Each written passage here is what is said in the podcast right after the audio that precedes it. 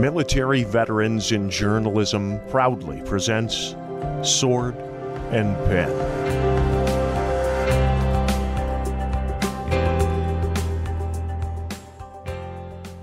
Welcome to another episode of Sword and Pen, a monthly MVJ podcast dedicated to inspiring, supporting, and educating our members and veteran community.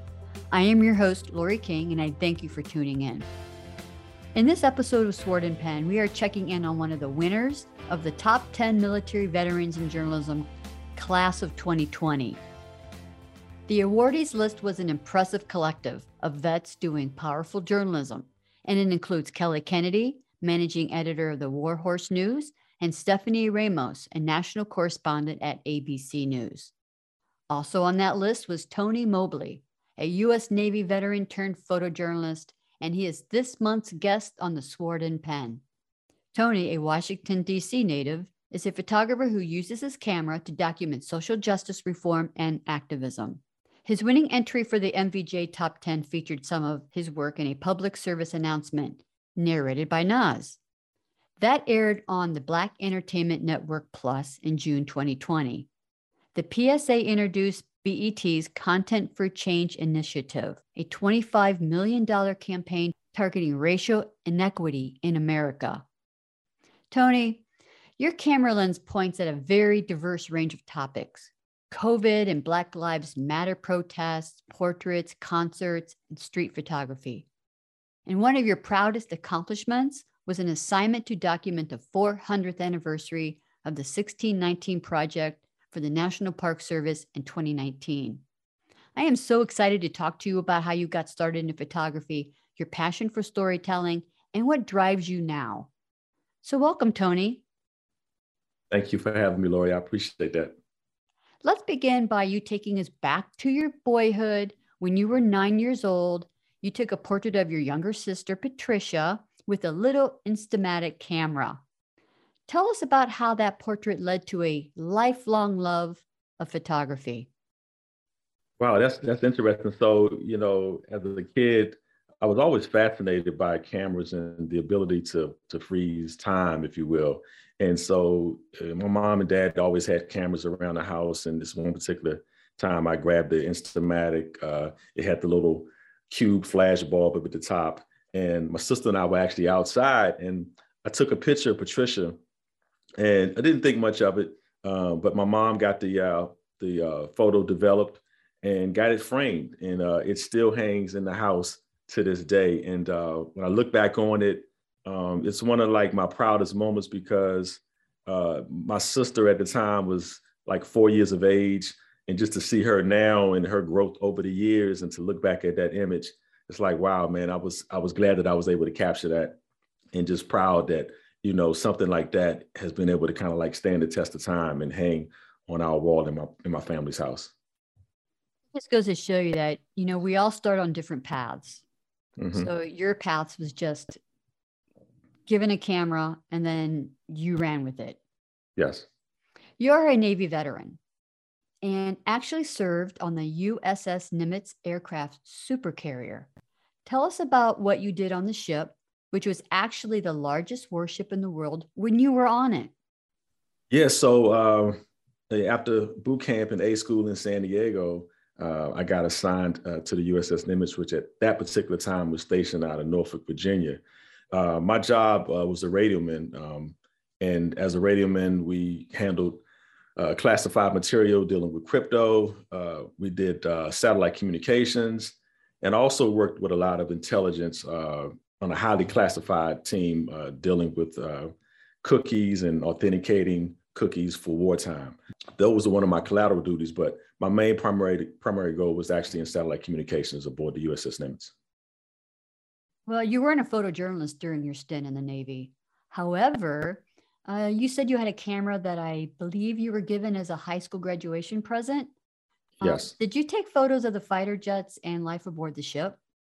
Yes, uh, my my parents gifted me a camera for my high school graduation, and uh, you know I took that camera with me throughout my time in the Navy, uh, documenting uh, my shipmates, documenting uh, what I could that was uh, non-classified on the ship, And uh, I still have a lot of those photos to this day, like in photo albums. And I normally will repost or share them uh, during Veterans Day, for example, or perhaps during Memorial Day. But yeah, it was it was great to to take those pictures and to also document my friends. Uh, looking back, you know, at times when we were on Liberty, for example, uh, throughout the Mediterranean, because uh, I did three three deployments in total, uh, two Mediterraneans and one North Atlantic cruise. Um, so yeah, I've always just, like I said, just been fascinated with the camera. Um, there's a picture somewhere that I have around here with me actually with a camera around my body. And I'm like, wow, I, I forgot all about that particular moment. Um, but when I think back, I was like, you know what? I had, I guess I had that camera on me at all at all times, you know. So yeah, that's that's what I did when I was in the Navy. I had a good time. Uh, as a photojournalist myself, uh, I'm mm-hmm. always curious about the photo gear other photographers use on the daily. When I was at the Toledo Blade, which I just retired from in August, I was issued Canon, but most of us on the staff bought our own Fujifilm bodies because of the image stabilization and silent noise factors. What's in your photo bag? Uh, wow, you know, so I actually, in my professional career, started off shooting with uh, with Nikon and Fuji. Um, I used a lot of Fuji at the time for street photography, but um, I used my Nikons uh, because they had better low light capability for my concert and event photography. Um, so I probably was about 75, 25 Nikon to uh, Fuji. Um, right now, I currently shoot with, with Leica. So uh, I switched over to Leica brand um, December of 2015, primarily because I found out that I could get uh, better image quality in a smaller body. The Leica cameras that I have, two of which are rangefinders. So with a rangefinder camera, it's fully manual, um, which has uh, basically made me slow down in my process of shooting. Um, and I think that's also improved my process over time. Um, so currently, again, uh, I'm shooting with Leicas.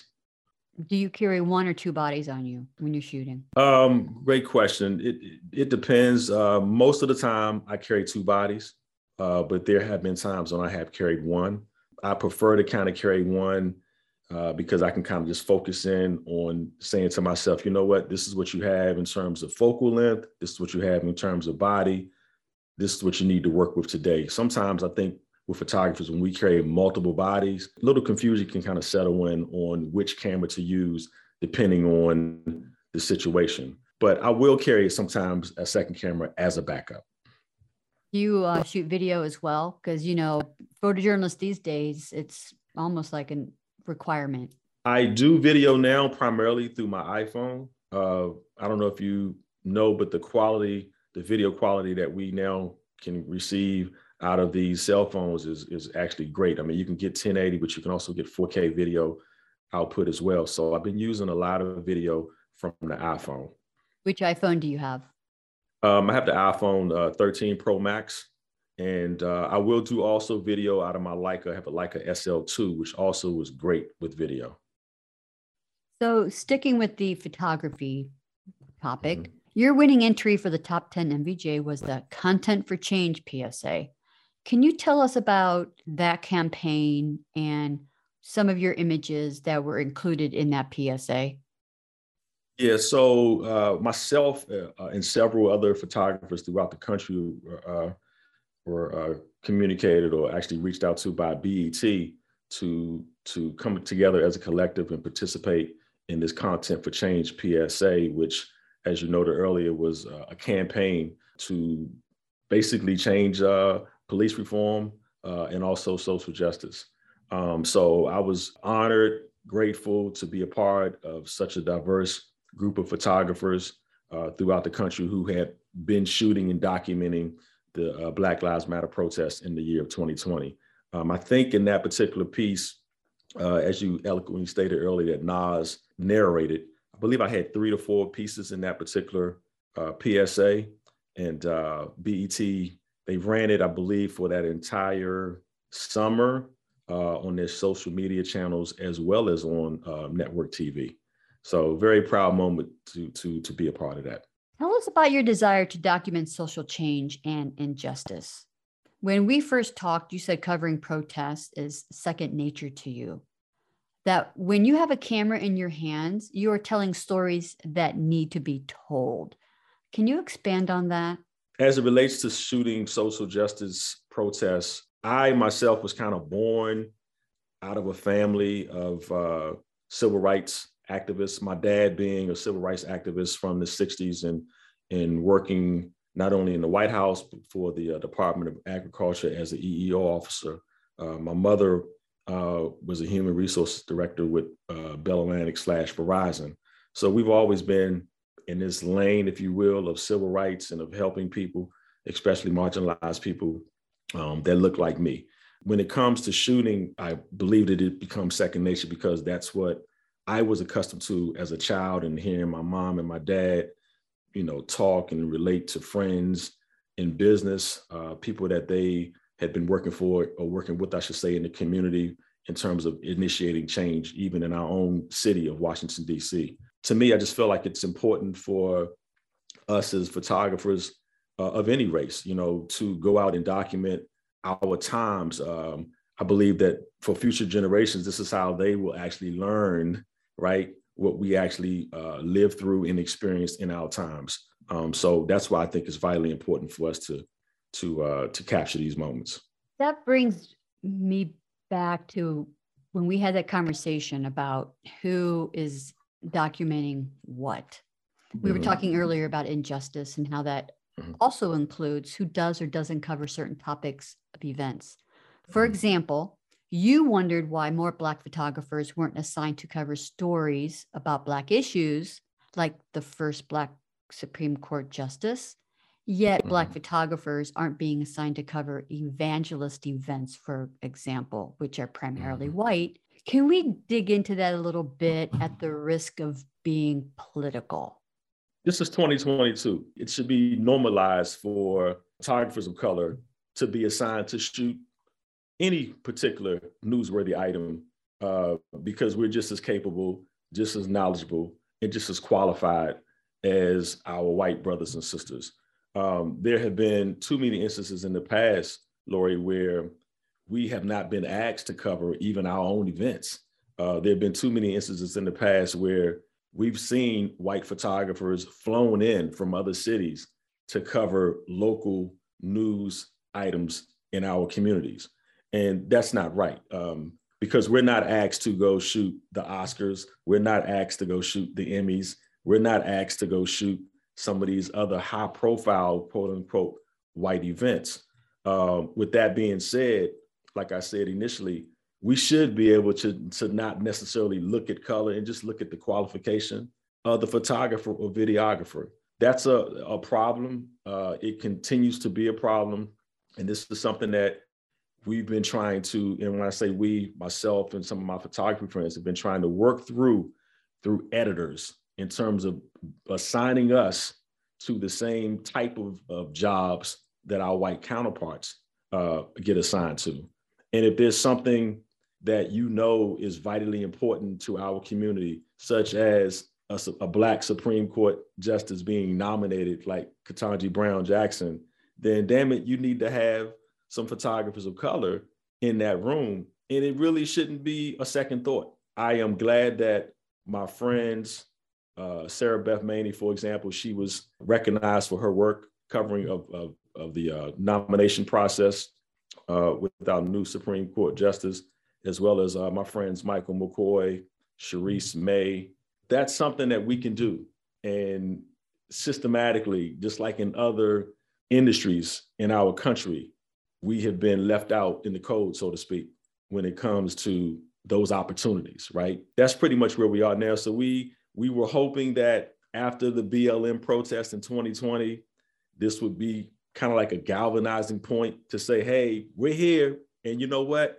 We've been here, you know, and so being on your podcast obviously is giving opportunity for me. Uh, obviously, it's recognizing my work, and I'm thankful for people like you who have given us this this outlet. We've been here. A lot of our white photographers, they don't have to do this right? They don't have to be picked out through Instagram or Facebook or Twitter to say, oh, hey, you, you do great work. I never knew about you, but I, your work is great. And they don't have to do that because they're already shooting for the New York Times. They're already shooting for Reuters. They're already shooting for the Washington Post. They're already shooting for all of these major outlets. So, with that being said, anything that they get is like icing on the cake, you know, and we're still trying to get to that point where calling us is normalized. And uh, that's pretty much where we are. Do you think it's systematic, unconscious racism amongst the editors and the decision makers when they're choosing photographers? Definitely. Because if I'm in a room of editors and we're all Black, I'm going to more than likely select a Black photographer to go cover said event. So the diversity within these newsrooms needs to change. The diversity amongst editors needs to change. They're only doing what they see, right? They they're only selecting people that they're familiar with, people that look like them, because there's not enough diversity. There's not enough people in decision-making roles to make these change changes happen. And you know, that goes all the way up to the owners of some of these outlets, all the way down through your senior editors, graphic artists, so on and so forth. And that's just that's just what it is. So trying to kind of maneuver and work through those processes uh, is probably going to be even a greater challenge. Um, but that's pretty much where we are. Um, we have to, so to speak, go through the back door, if you will, you know, when all of them have been fortunate enough to kind of come through the front door and be seen by everyone. What did you do for yourself that got you noticed? Because you have an impressive list of notable clients uh, Vice News, Vogue, Weedmaps, ESPN. How do you break into big media? I mean, it's hard enough for a white person. yeah. How, how do you do it? Well, um, for me, it's just consistency. And when I say consistency, I, I'm talking about consistency in terms of shooting, consistency in terms of posting to social media. And that's pretty much what it boils down to because outside of social media, no one will really know of me, right?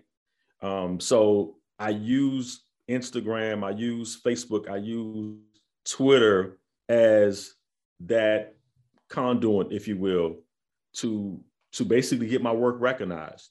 Um, and so that's worked out well for me in that sense. And that's how a lot of editors have actually found out about my work through social media. You know, a lot of people rail against social media. It can be the gift and it can also be the curse. But I think that if you use it in the right way, it can be very beneficial. And in my case, which was an unconventional way of being recognized, it's actually worked for me to a, a great degree. What do you mean by unconventional way of being recognized? Well, when I say unconventional, uh, meaning that I have not had the uh, advantage, I have not had the ability to already work in a, an environment of editors, an environment of photographers that work for a lot of these news wires, for example. Like being um, a staff photographer at a local. Like news. like like like being a staffer, exactly. Um, you know, even as a freelancer, you know, I, have never particularly free. I freelance on my own. I haven't really freelanced for any particular outlet. But even when you freelance, right, you can find yourself at the bottom of the call list. Okay, and I know that because I know friends who freelance. There may be ten freelancers on a list, where they may be fifth, sixth, or seventh on that list when it comes to getting a call, and it may not necessarily be the nice job. So, you know, of course, the four or five that are up at the top get to cherry pick, you know, the better jobs. Um, so again, we're fighting like, you know, in different areas to just get uh, not only recognized, but just to get the opportunity because the rec- recognition will come once you receive the opportunity because there's so many talented photographers. And I'm not just talking about black photographers, I'm talking about black women as well who have been slighted, right? Not only black men, but black women who are excellent in what they do. And then that's a that's a whole nother conversation because women are looked at like, uh, wow, you, you know, you're a woman. You can can you handle that camera? Do you know how to shoot uh, manual? Do you can can you handle the weight? Uh, you know, so they have their own challenges, right? Uh, as well as white women. You know, white women have their own challenges, their sexist challenges as well when it comes to shooting, particularly right. in sports. Particularly I, I've dealt with that myself. So, you know, people kind of look at you like you're the help, and you're like, no, I'm not the help. I'm here as the photographer to cover this event. You know, because it's a it's a white male dominated profession. Again, we have to continue to to knock down those doors. But for me, like I said, Lori, consistency and just being out there shooting, you know, protests, uprisings, those things like that um, is very important. Do you have a favorite topic to cover and why?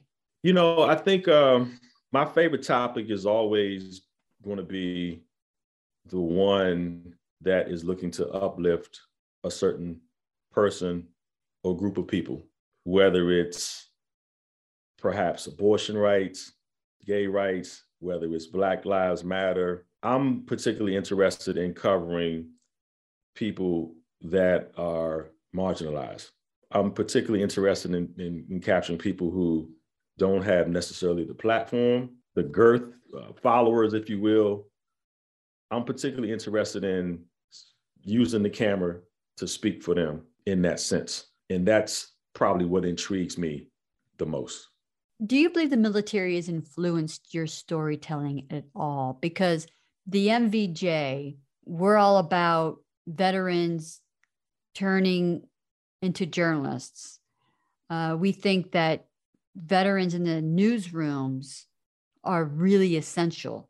I think that my covering of events and being a photojournalist has been influenced by my experience in the Navy. You know, when you're in the Navy as a Black man, you are definitely the minority. When I was in the Navy, you know, I, again, I worked in the communications center. And just to give you like a parallel, you know, when you're in the communication center aboard a Navy ship, you know, you have various sections, right, that comprise the comm center. You have a section for filing, crypto changes, typing input messages, output messages. We also have a burn crew who burns classified material down at the incinerator. And then you have a whole nother section, which is called facilities control, or what we call FATCON. That is the section that has all of the radios and equipment to communicate from the ship to all of the pilots on board. So that is an area that is not necessarily occupied by people who look like me that's always been an exclusive club of people who work in that particular section. I was one of the first, while I was aboard, to work in facilities control as a Black sailor, which was taboo. It was something that, you know, you didn't see a lot of us doing. And so, as it relates to photojournalism, as it relates to opportunities in shooting and covering events, it's the same thing in essence that we just touched on, where we see a lot of our white counterparts getting these same opportunities that we're not afforded. And in that comparison, I went through that same experience while I was in the Navy. Well, you know what they say um, if you want to change the story, you change the storyteller. Yes. And it sounds like that's what you're trying to do. Yes. Yes. And I commend you for that. Thank you. Uh, I think uh, military veterans, we lend discipline, maturity, responsibility. Those are some attributes we bring to the table. Mm-hmm. Um, and then when you add minorities mm-hmm. to it, then you're you're also combating against racism and changing the story. Yes. And I mean, just to just to like add to what you just said, you know, when I was in the Navy, women weren't allowed to be on warships. Now you all are allowed to be on warships. You know, when I first went through basic training at Fort Jackson, we weren't allowed to do the obstacle courses. We had to stand by and watch the men do it and we had to do female sit ups. So, what's next for you, Tony? Is there a big project you'll be working on in the near future? There certainly isn't a lack of content to document, considering the political divide in this country. Yeah, uh, right now I uh, I've been I've been blessed and fortunate over the last couple of years to be in several museums and exhibits. I've got some work that was accepted last year into the African American Museum, which I'm very excited and happy about. Uh, due to COVID, the actual opening of that show has been delayed because the previous shows were kind of put on hold. So we're kind of like biding our time. Uh, once those shows are completed, then uh, my work will be uh, presented in one of their rooms at the museum here in DC. I'm currently uh, in a show, it's the second part of a, a, a, Black History show that's coming up in June here in, in Laurel, Maryland at Montpelier Mansion, which is uh, an exhibit comprising of uh, a lot of social justice images as well as just Black life in general with myself, a friend of mine named Cheriss May, Dee Dwyer, and also a brother named Andre Chung. Um, the name of that exhibit is called Black Is. Uh, we ran the show in uh, Black History Month, and again, it's going to run in June. Outside of that, uh, I plan on at some point doing a book uh, about the 2020 protests here in Washington D.C. And I just got back from from Ghana. Uh, I was there for two weeks last month, so I'm thinking about doing something uh, around my trip and my experience in Ghana as well. Trying to stay busy. Got to stay consistent. I'm curious about your COVID coverage. Can you tell us about that? Yeah, so COVID, you know, I tell people all the time, Lori, COVID to me was like this invisible monster, right? Early on, we didn't know how we caught it. We didn't know how it was affecting or going to affect people. Um, and then we started seeing people, you know, getting bodily ill. We saw people dying. Um, and here I am, I'm in the house and I'm kind of like chomping at the bit, feeling like I need to be doing something. And I think I need to be doing something with my camera. And so I was terrified of COVID, like especially early on, because I just didn't know. I, I didn't have uh, enough information, if you will, about the virus. So I just started going out in my car and yeah, I would just drive around the city and I would just take pictures of people in everyday life. People coming out of a grocery store, people at a bus stop, uh, someone maybe walking their children. And I just something inside of me said, you need to document this because someone is going to find this to be beneficial, educational, newsworthy, perhaps. And if nothing else, uh, you know, I'm always, I'm like an historian. So I like looking back on old photos just to see how people lived 100 years ago. I'm just that type of person, right? Sometimes it's not necessarily for any other reason, but just for me to just look back and see how people dressed, you know, how people reacted or communicated related to one another. And so for me, it was just going out. It was like a release uh, from being cooped up in the house to go out and shoot. And I shot people, like I said, from my car. A reporter here in the area, Megan Rivers, who I did not know at the time, uh, came upon my work from another friend named Demont Pinder, who was an artist. And she saw the images that I had taken and she wanted to do an interview. And so that was kind of born out of me freelancing, if you will, to take, you know, these candid pictures of people throughout the city. Were you putting those images on your social media? Is that how you were? I was. Yes, I was. I was I was I was putting those images, yes, I'm sorry, on on Instagram.